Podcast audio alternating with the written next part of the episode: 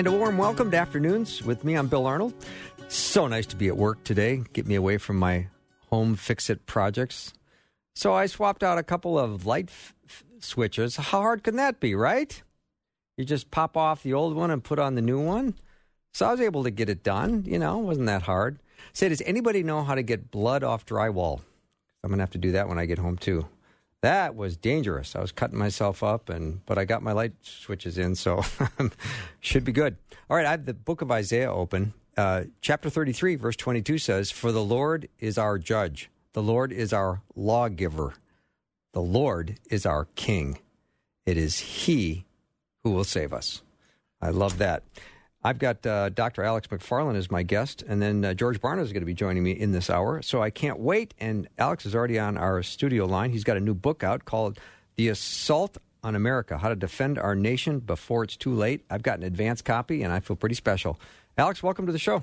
Well, it's good to be with you, Bill. And uh, hey, wow, that kind of uh, is a little unnerving. How to get blood off of drywall? so I got you're, you're okay, I hope. I'm fine, but my hands are all chewed up, and I realize I was bleeding at a couple of points. I mean, it's it was Man. yeah. I don't I don't do fix it stuff. I should never even try. Well, be safe. Uh, the world needs you, Bill Arnold.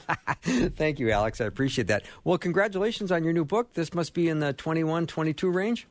Um, yeah, I don't know. I'll have to recount. It's Yeah. get, getting on up there, but um, this is the fastest we've ever done a book, 45 days. And, uh, you know, this is the first, true, seriously, the first show, the first media announcement about this book.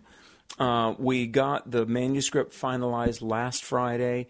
They did a copy, edit, typesetting, pagination, Wow. laid it out. I just saw it yesterday. So the, the PDF file that I sent you is just right at 24 hours old. So Wow. we're, I guess we're saying this is a Faith Radio Bill Arnold show exclusive. Fantastic. I love that. But um, the subtitle really says it all. You know, the the title is "Assault on America," and then what we must do to save the country.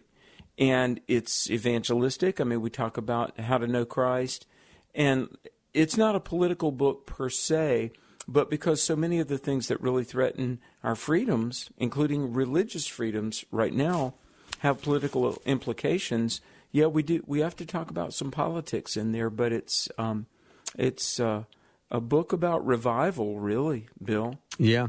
I love chapter one. It says, Has America reached its expiration date?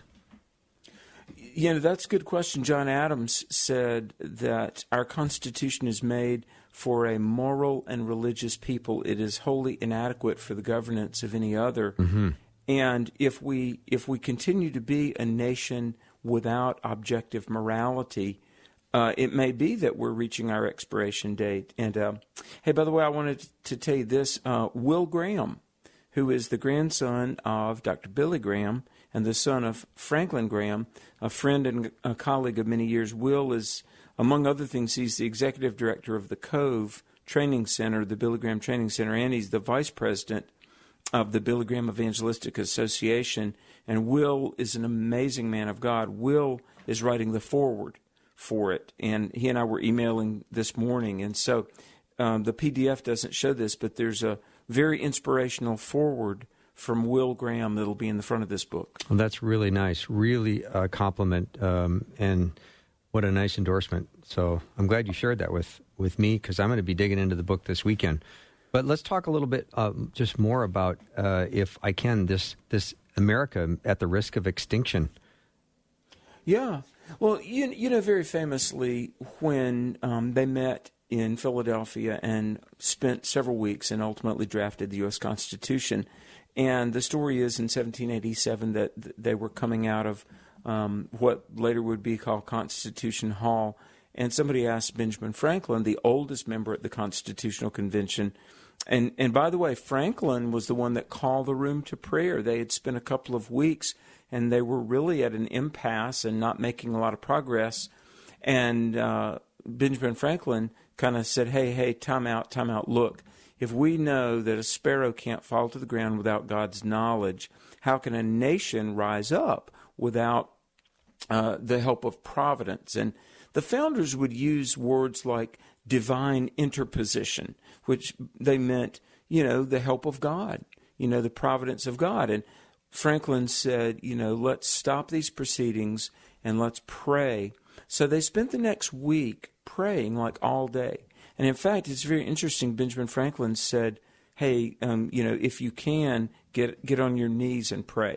And they heard ministers Monday through Friday for five days. They brought in preachers to preach. They reconvened and they wrote the longest standing constitution of any nation in history.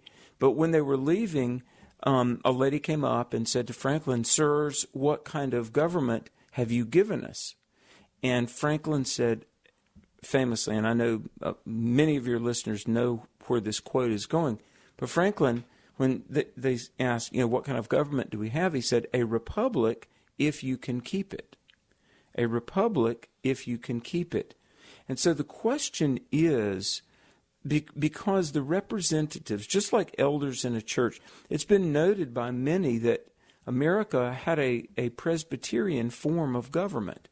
And really, our elected officials, our congressmen and senators, are really, in a way, functioning like the elders in a New Testament church. But the representatives are to go to Washington and lead with a couple of things in mind. Well, primarily the Constitution, but they're to lead with their constituents' voice in mind and also in good faith what is in the best interest of the people. So, Bill, to the question, are we reaching our expiration date?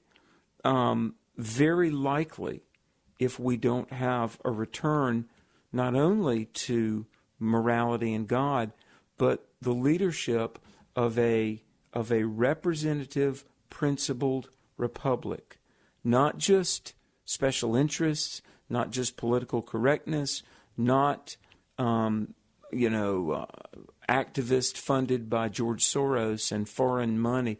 No, a principled, just, representative republic, honestly operating in truth and good faith and within the parameters of the Constitution. It worked for two centuries, and in the last decade plus, we've deviated from it, and we're we're treading water fast. Mm-hmm. A line here from your new book, which is not out yet, but it says, "But God, family, personal accountability, sexual abstinence until marriage, self-restraint, patriotism, absolute morality." These are all things that the left incites each new generation to fight against. Yeah, yeah, and and Bill, I want to be clear. Look, I'm not trying to demonize anybody or personally attack anybody, but I, I don't know if it's ignorance or malice or just anger about life, but yeah, um, Hollywood celebrities, mm-hmm. um, media figureheads, secular education, certainly secular higher education. And I'll give you a case in point. Had breakfast Tuesday morning with a department head at a state university. I won't say who, I won't say where. But you know what he said to me? He said, last week, so it would have been like exactly a week ago, uh, the academic dean had all the faculty at this state university, and they are having freshmen come in. And he said, he, he rubbed his hands together like, you know, yay. He said, fresh meat coming in. Mm. These freshmen. And the dean said to the faculty at this state university, just days ago. He said, Part of our job is to deconstruct the Victorian ideas that mom and dad have put in the kids' heads for 18 years. And I'm not bashing education, but believe me, I understand. Look, I've spoken or debated at more than 200 universities.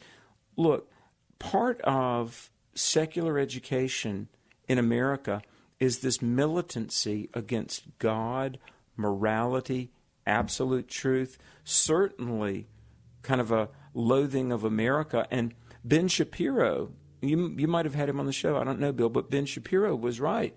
I interviewed Ben Shapiro 15 years ago, and Ben Shapiro then, he was very young, but I had him on the radio 15 years ago. He said, College is a four year attack on America and God. Mm.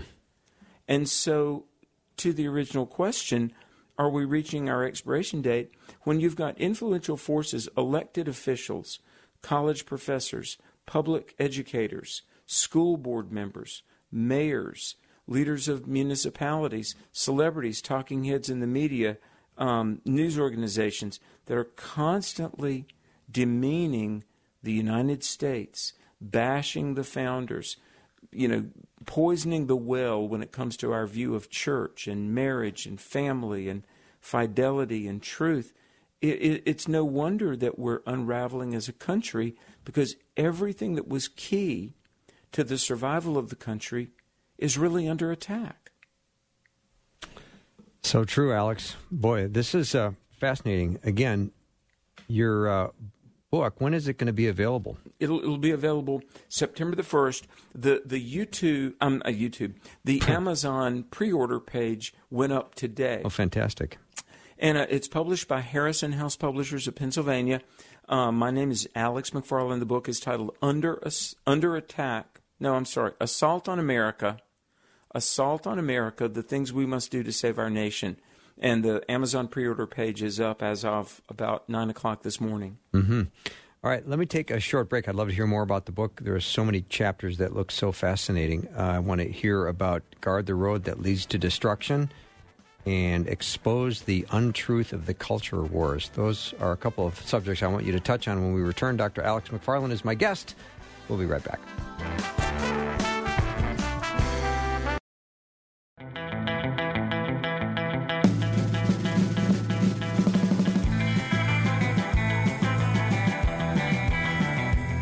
I am with Alex McFarland. We're talking about his new book coming out 9 1, September 1st. It's called The Assault on America How to Defend Our Nation Before It's Too Late. And Alex, I hope you don't mind if I jump around a little bit because your, your chapter titles are so intriguing. And I, would love to hear what guard the road that leads to destruction. Give me a little preview on that. Well, yeah, we need to uh, not go down it. You exactly. Know, put put a put a, a roadblock in front of it. You know, if um, if there was a bridge out or something like that, we would be, um, you know, morally responsible to dissuade people from going down that road. And uh, you know, part of the uh, what I talk about in that um, chapter is how you know the the Democrat Party. Michael uh, Bleckman wrote in the Wall Street Journal, and he was the campaign manager for Robert F. Kennedy back in 1968. And um, uh, a Jewish attorney and law professor, uh, Michael Bleckman, talked about how he he simply couldn't be a Democrat today because you know RFK and he and their colleagues in the late '60s they they were you know liberal Democrats, at least socially liberal, but yet they believed in God, they believed in morals, they believed in truth, and uh, what what's interesting is that the the Democrats of say the 70s through the 80s would almost be uh, the Republicans of today. Okay, Ted Kennedy. Um, Ted Kennedy spoke at Liberty University in around 1986. And I had always heard very famously that, you know, uh, Jerry Falwell Sr., who was the founder of Liberty, had Ted Kennedy because they were on some news program and Kennedy said, you know, if you're if you're as open as you say, Dr. Falwell, let me come speak at Liberty. And so Jerry Falwell had him speak at Liberty. So you know, um, Bill, for those that may not know, w- wouldn't it be fair to say back in the 80s and 90s, Ted Kennedy would have been considered an arch liberal back then? Yeah, I would think so.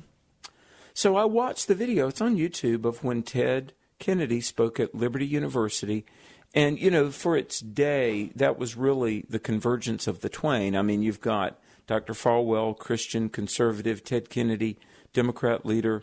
But Ted Kennedy begins his speech and he says, um, you know, America was founded as a Christian nation. You know, we were founded on God.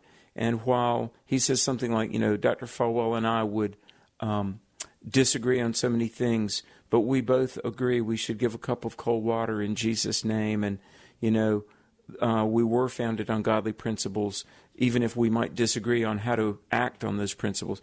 Well, no liberal progressive would say that now. Oh my goodness, the people, the the elected officials, and listen, all your listeners, I'm sure know who they are. The squad, and and and the Speaker of the House that are trying to force us down a road of militant secularism, moral relativism, economic Marxism, none of the none of the liberal leaders today would dare acknowledge that we were founded as a Christian nation. And and so Bill, I don't know if you saw this and I talk about this in the book and this is why we've got to we've really got to take personal ownership for prayer and the saving of the nation. I just saw an article uh, in the writing of this book where some uh, educational consultants are saying that we need to listen have a statute of limitations on how, how far back we go in teaching history. Wow. In other words, you know, um, pretty much anything pre 1960 is just not relevant. So, you know, forget Jefferson and Washington and Franklin and John Adams and Valley Forge and forget the spiritual and philosophical foundations of the Constitution. And let's forget the Reformation in Europe and Christianity giving us the modern world. And let's forget Western Civ. And we really don't need, you know, uh, uh, Augustine, and we certainly don't need Aristotle and the Greeks because, you know, anything that Europeans or, you know, Caucasians have ever done is detrimental. And, you know, think about it. If, if we only go back say 55, 60 years in our teaching of history, and then five years from now we only teach, say, 1965 and forward, and then 1970 and forward, th- there are quickly, quickly coming up generations that don't know God or country. And that, that makes it all the more easy for the revisionists and the revolutionaries to change. And as Christianity Today said, years ago said America. I mean, this was this was literally 30 years ago. But David Neff, one of the editors of Christianity Today, warned, and the wording is very poignant all that is America is about to become a faint and mocking memory. Wow. That is so sobering. So I wrote the book to try to say, hey, look, uh, we got we got to save the irreplaceable. Mm-hmm in, in the very first, may, may, I share this? I'll be so quick, and I don't. Know. No, take your time. Prattle on. No, but I, I, I, was really praying about this book, and, and again, the book is is you know called "The Assault on America," and and it's things that we must do to save the country before it's too late. But I was writing this. This was just you know two weeks ago. So from from the idea to the book is just forty five days. Never done a book so rapidly. But Bill, I've been at you know youth group meetings and parties and dinners, and maybe as an icebreaker, the crowd would play this game. What if? And I, somebody asked the question a couple of years ago. We were at a gathering. Somebody said, "What if your house were on fire and you could, you know, run out but only grab one thing? What would it be?" And I've heard people say, "Well, they would grab the family photo album, or they might grab their Bible, or maybe their it always moved me when they would say, "Well, I would grab my marriage certificate." I think that's really great. So why wouldn't you grab, you know, the flat screen TV? Because that probably costs more than a bunch of old photos. Hmm. Or you know, it's because look, you can get a flat screen TV, but some things in life are irreplaceable. The the pictures of our children growing up, you know, the, the, the one photo we've got of our grandparents. We could never get another one. So when the chips are down and the house is on fire, you've got to fight for that thing that cannot be replaced. And here in America, I would say in the annals of world history, what we have had freedom, prosperity, liberty, stability, the, the chance, if you're willing to work hard, say your prayers, live right, live within your means, you can become anything you want. I mean, people in America, they're not in a caste system. if you want to go back to school at age 60 and finish your college degree, you can do it. You might have to work yourself to the bone, but you can do it. I mean, if you want to, you know, I, I could tell you, Bill, man, I'll be the first to tell you the good Lord has opened so many doors for me. But, you know, 20, 25 years ago, um, I had $58 in the shirt on my back. Literally. Now, now I know most of your listeners are not from the South, but okay, there's poor, and then there's chicken farmer poor. and, uh, you know, we're about to lose a country that, look, if, if Christ hasn't returned, it'll take a thousand years before anything like this might dare to come along again.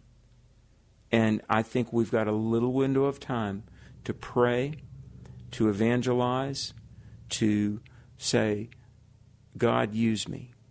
And let's, let's try to see a move of Christ in our lifetime and see our nation redeemed. Wow, Alex, this is really, really good.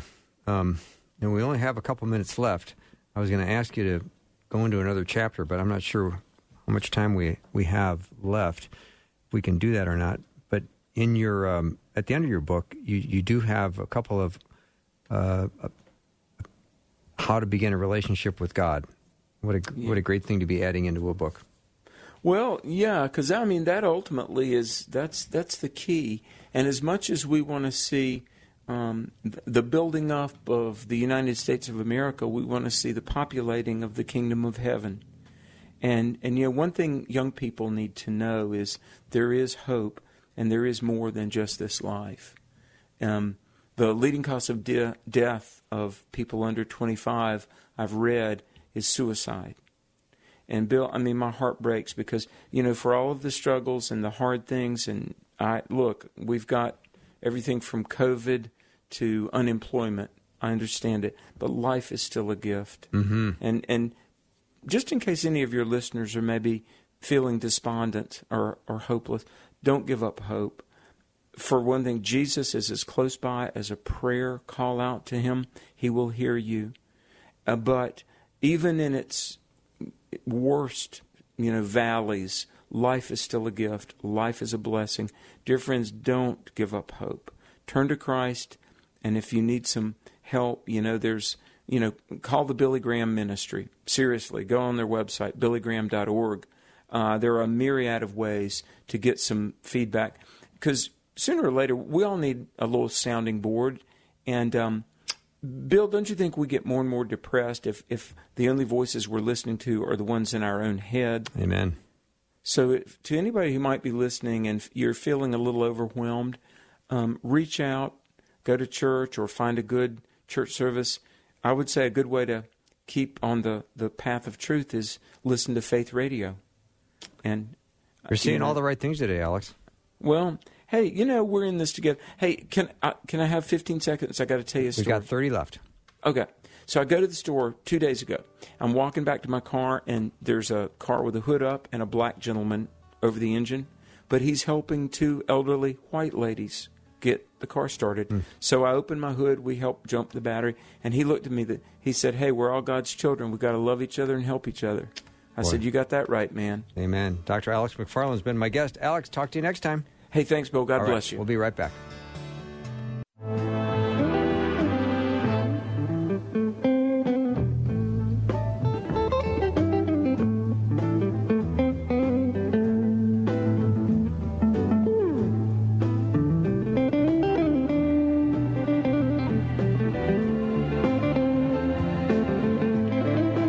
Welcome back to the show.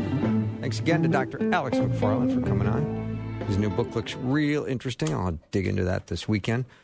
I'm also uh, going to be joined in this hour by uh, George Barna. You know George Barna as uh, the great George Barna, and the founder and leader of the Barna Group, which he, by the way, sold in 2009. But he is uh, also now a professor at Arizona Christian University and leads the Cultural Research Center based at the university.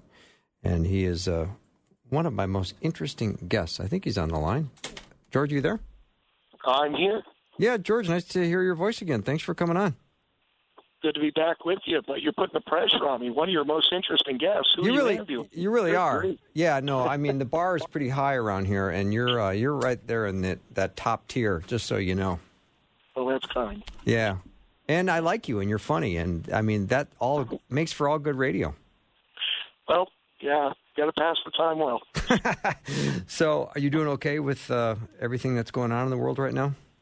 You know, it's crazy living in California. It's, it's you know crazy living in a lot of places, but there's a lot of ridiculous uh, things that are being done these days. Yeah.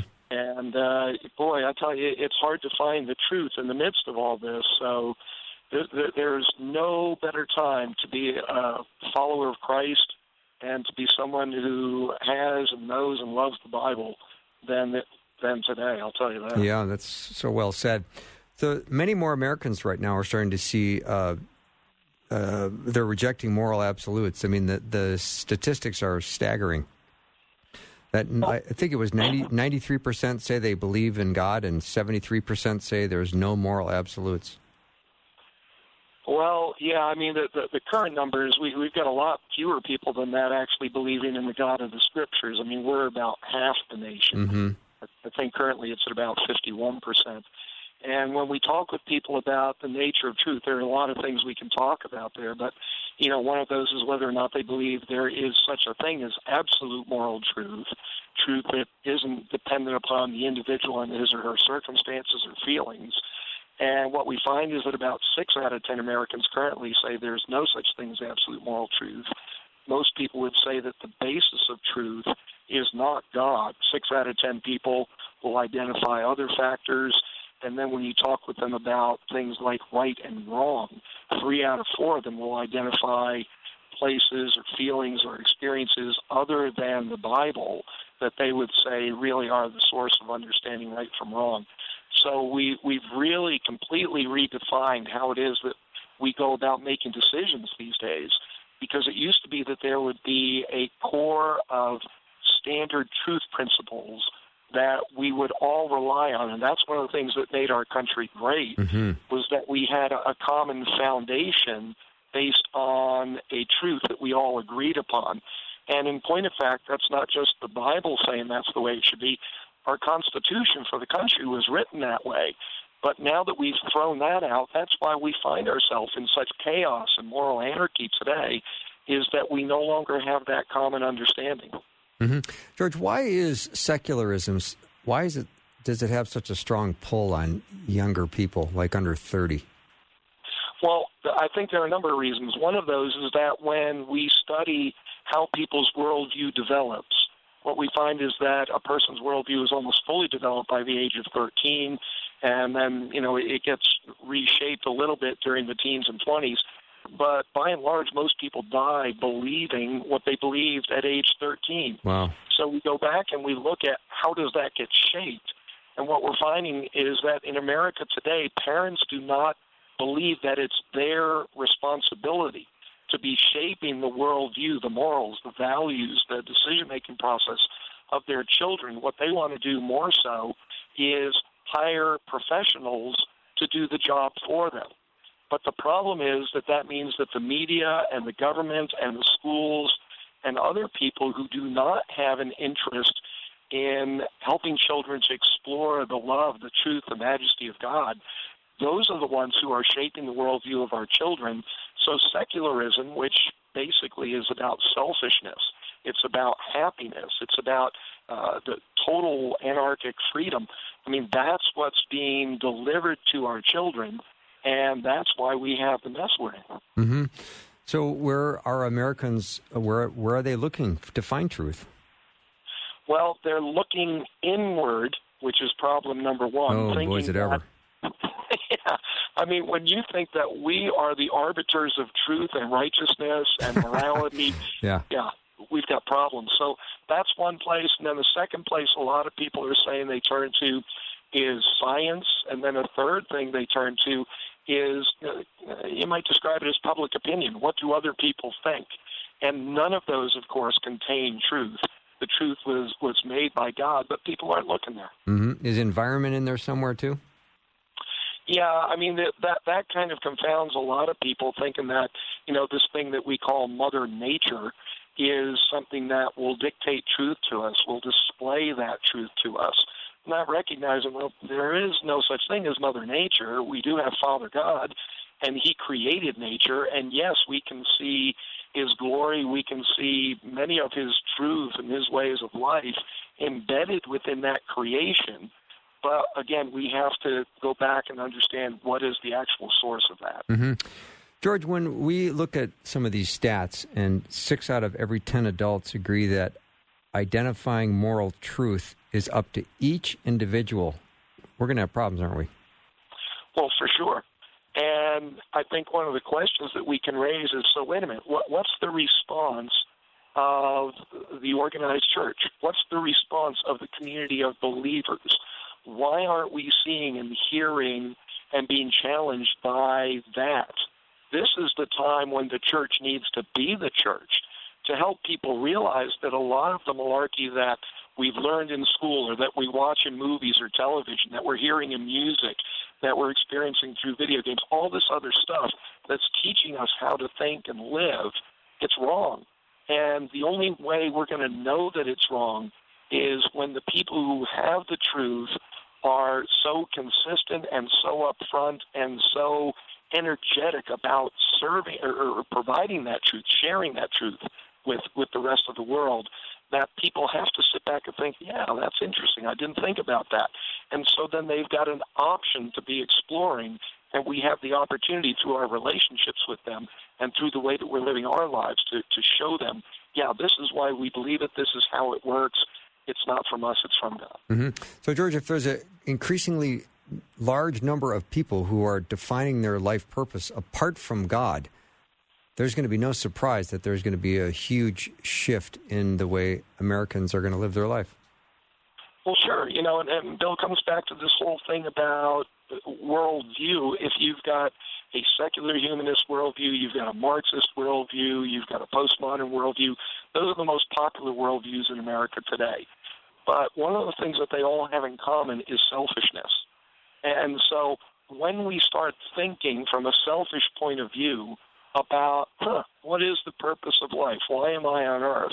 And our conclusion is it's for me to feel happy. Well, that changes the whole game in terms of how we treat other people, how we think about our occupation or vocation, how we think about spirituality. Everything changes when selfishness is at the heart of everything. Selfishness, that's a big word. That's, uh, that's part of the big problem, uh, certainly when you uh, look at the problems in this world, they all kind of start from within, don't they, George? Well, yeah, because you know the the, the theory behind selfishness is that I'm really the one who's in charge of my life. I'm responsible for dictating what's right or wrong or best for me. And if it's best for me, it'll work out for other people too. Without realizing that, well, you know, Jesus lived a completely different kind of life there he didn't look at the cross and say, you know, I don't think that's best for me.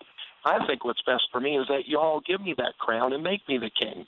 you know, he, he had a whole different way of looking at it, and, mm-hmm. and so we've got to go back to basics, back to foundations.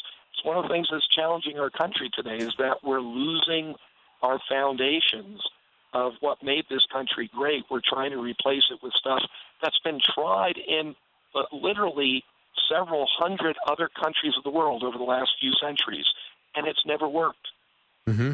George, when you were thinking about how you wanted to live your life, didn't you kind of look at the generation or two before you, like your grandparents and your parents, and then you listened to mentors and uh, and other kind of uh, people who were uh, engaging in your life with you?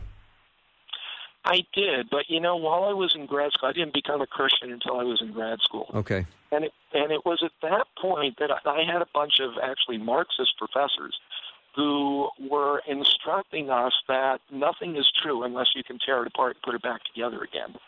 And so I started thinking about a lot of the experiences that I'd had in my life, a lot of the philosophies that I'd been exposed to and taught, and started doing just that, tearing them apart and figuring out where does this lead? what ultimately is it all about, and realized they were all vacuous. And so it wasn't until a friend of mine invited me to attend a church, and at that church I saw the pastor doing something I hadn't seen before, where he took the Bible out, he read a passage, and then he explained what it meant, and he kept repeating that pattern: read the passage, explain it, read the passage, explain it. And I left that first experience of watching and hearing somebody do that intelligently, thinking, wow, now this could be life changing. What I've got to do now is figure out is that book that he's reading from trustworthy? Mm-hmm.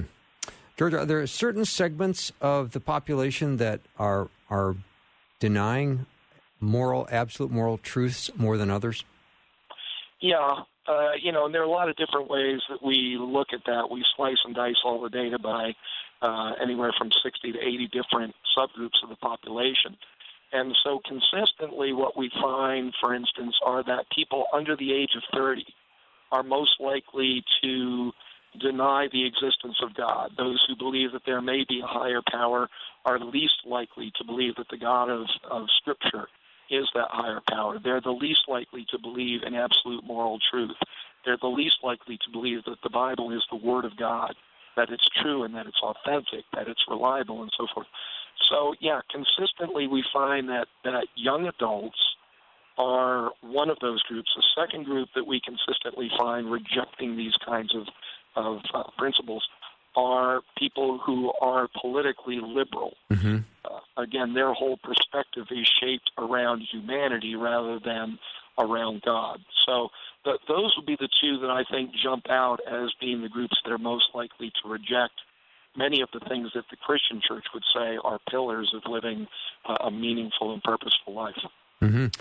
George Barna is my guest. You can go to georgebarna.com. We'll take a little break. Probably have time for a question. If anyone wanted to text me a question, I can ask uh, George on your behalf. You can remain anonymous if you like. You can send it over to 877 933 2484.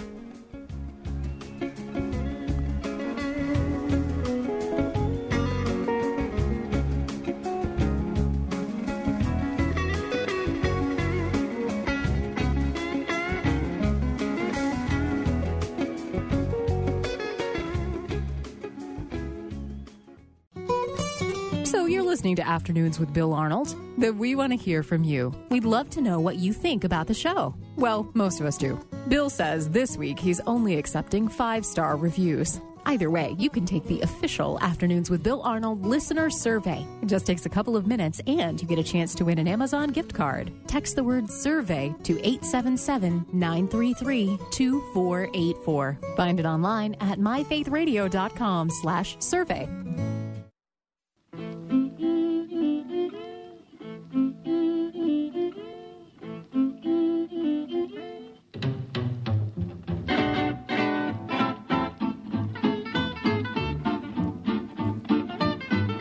George Barna. He's my guest. Head over to georgebarna.com. He's got a lot of great stuff over there. So, George, when uh, you, wrote on the perceptions of the value of human life, and as uh, you say, as the biblical foundations are, are continuing to erode, that we are having a, a fundamental shift on uh, human beings. We're saying we're basically good, and, and less than 40% seeing human life as having intrinsic value or being sacred. That's pretty shocking. Well, it really is. And I think it's indicative of a lot of what we see happening in the streets in America today. Where if you think people are basically good, well, then you don't need police.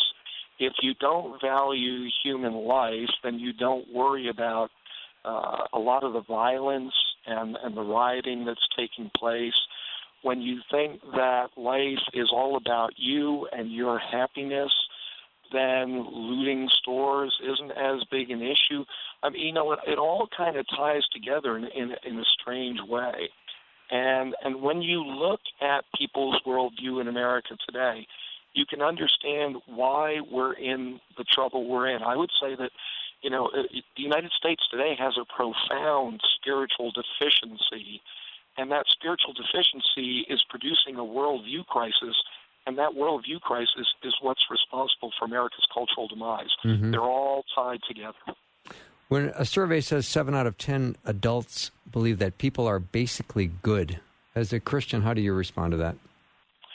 Well, if people are basically good, we didn't need Jesus to die on the cross. We don't need to confess our sins.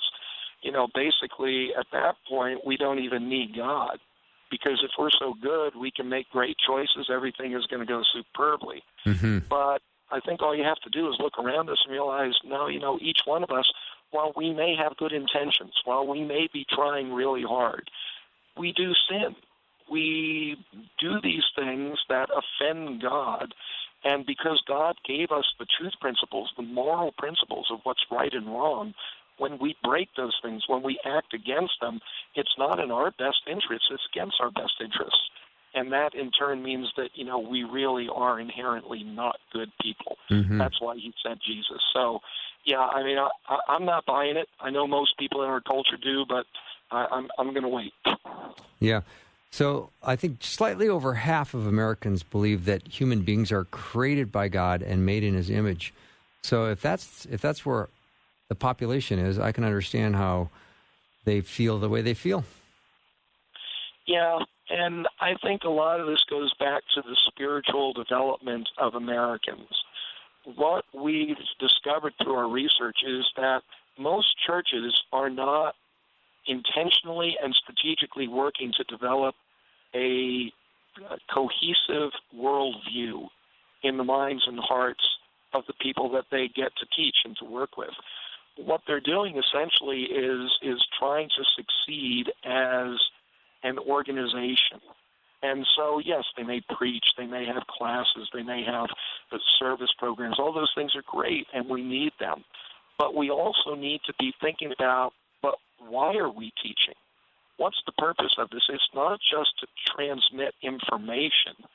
It's to allow God to transform our minds and our hearts. That's what you know Romans 12 begins talking about. You know, particularly Romans 12:2 about the renewing of our minds, so that we be, so that we can become a new creation in Christ. And that's not just about having more information than the next person. It's about having the right information that changes, transforms the way that we think and we live so that we can become more Christ-like. Mm-hmm.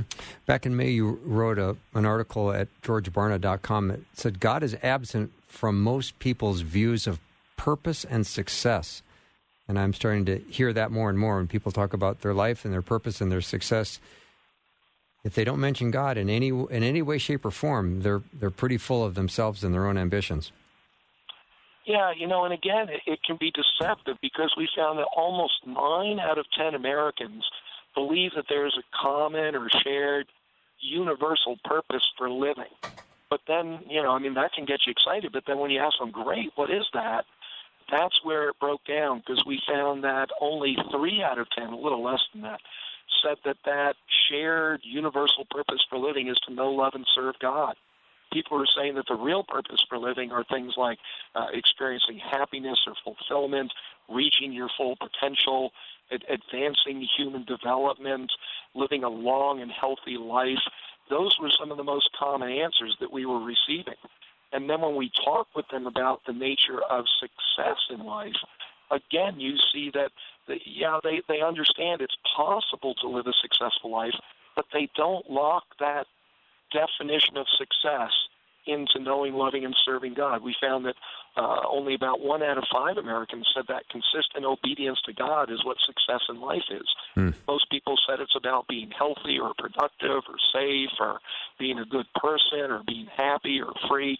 All of those things came up more often than you know being a, a consistently obedient person to God. And I see that every once in a while, George, when I'll read an obituary and you'll see a, a longer one and I'll read it and it'll talk about the fact they lived a, a productive and, and safe life and they had all this success and, you know, you get to the end and there's not a mention of, of uh, obedience to Christ or um, anything that says my life has been defined by my, my call to follow Jesus. Now, many are, which are great, but I often read lots of obituaries that makes me very sad for the people. Well, you know, in these days, I hope that that a lot of individuals, if they even read those, they would read them and say, "What's missing here?" Yes, exactly. You know, God gave us this incredible opportunity to to be in this great place, to know Him, to love Him, to serve Him. Uh, you know, what did we do with that opportunity? We have that, and we have it abundantly. But it's really about opportunity to be Christ-like uh, to other people and to advance the kingdom of God, not our personal kingdom. Uh, you know, I'm hoping that if people read an obituary and they don't see something in there about he loved Jesus as a Savior, he knew God personally, he lived his life for the Lord, that person really missed out. Mm-hmm. Americans are, seems like more than ever, redefining and rejecting God. Yeah, sadly, it's true. Mm-hmm. You know, and a lot of it is because they think they have better options. That's kind of mind blowing when you think about it. You, you've got the the all knowing, all powerful, perfect, just, loving, holy, forgiving creator of the universe who wants to be in relationship with you, who wants you to have the best of what he's got to offer. He even gave you a guidebook on how to do that. And yet people think, but wait a minute, I think there's a better option. And then you, you look at these options, and it's, I mean, it's really heartbreaking to look at what people think is a better option than taking advantage of the opportunities that God gives us to live life with Him. Mm-hmm. So, the last hour I was, uh, or in the last half hour, I was talking to Alex McFarland. I don't know if you know Alex or not. Yeah. Oh, sure. yeah. Good guy. But uh, we're talking. We were talking about just uh, as America needs to be. Uh, we need to stand up and fight for it. And I, I know that you, uh, you do that quite well, George. You're always stepping up and fighting for uh, this country and, and the people in it. Well, that's kind of you to say. You know, I've got three grandchildren now, and uh, you know, I look at them and I think, wow, when when I'm dead, they're going to be living in the country that I helped to create, and I want them to be able to say, you know what? Not only is it a great country, but my granddad had something to do with that. Yeah. He always did the most that he could to stand for truth, to stand for righteousness, to promote the cause of Christ, because that's what made this country great. That's what's going to keep this country great. And even though it wasn't easy, he devoted himself to that. Now, if if, they see that, and it's not about me, I want them to get the values that I, I want to be available to them for their lives. If they embrace those, if they embrace God's truths, it's been a good ride. Mm-hmm. Any one of the grandkids cuter than the others? I'll never say. I know you won't. So, have you been able to see them and spend any time with them during the COVID? Oh gosh, yeah, they live about a quarter mile down the road from us, so uh, we see them probably four days a week, and uh, we just have a blast. Well, you're making you're making a lot of grandparents jealous right now, George. Just so you know. Well, it may not always be that way. You know, it's a very mobile country. People move very frequently, and so I know someday that may happen as well. So we're trying to take advantage of the opportunity while we can. hmm So appreciate when you say yes to coming on the show, George. Thank you so much. Oh, thanks for having me. I always love being with you. Yeah, I so appreciate it. George Barna has been my guest. If you want to go to georgebarna.com, you can go check out uh, George's work and his uh, writing. He's got a blog, and it's most excellent. So head over to georgebarna.com. That wraps up uh, this hour. We've got a great hour coming up next. I'm excited that um, that we're at the end of the week, and we've got uh, so much to be thankful for. I hope you're looking forward to the weekend, maybe a little relaxation and a little chance to maybe get a project done or two, and also worship the King and uh, spend time with the Lord. So we'll take a little break. We'll be back with hour two in just a minute.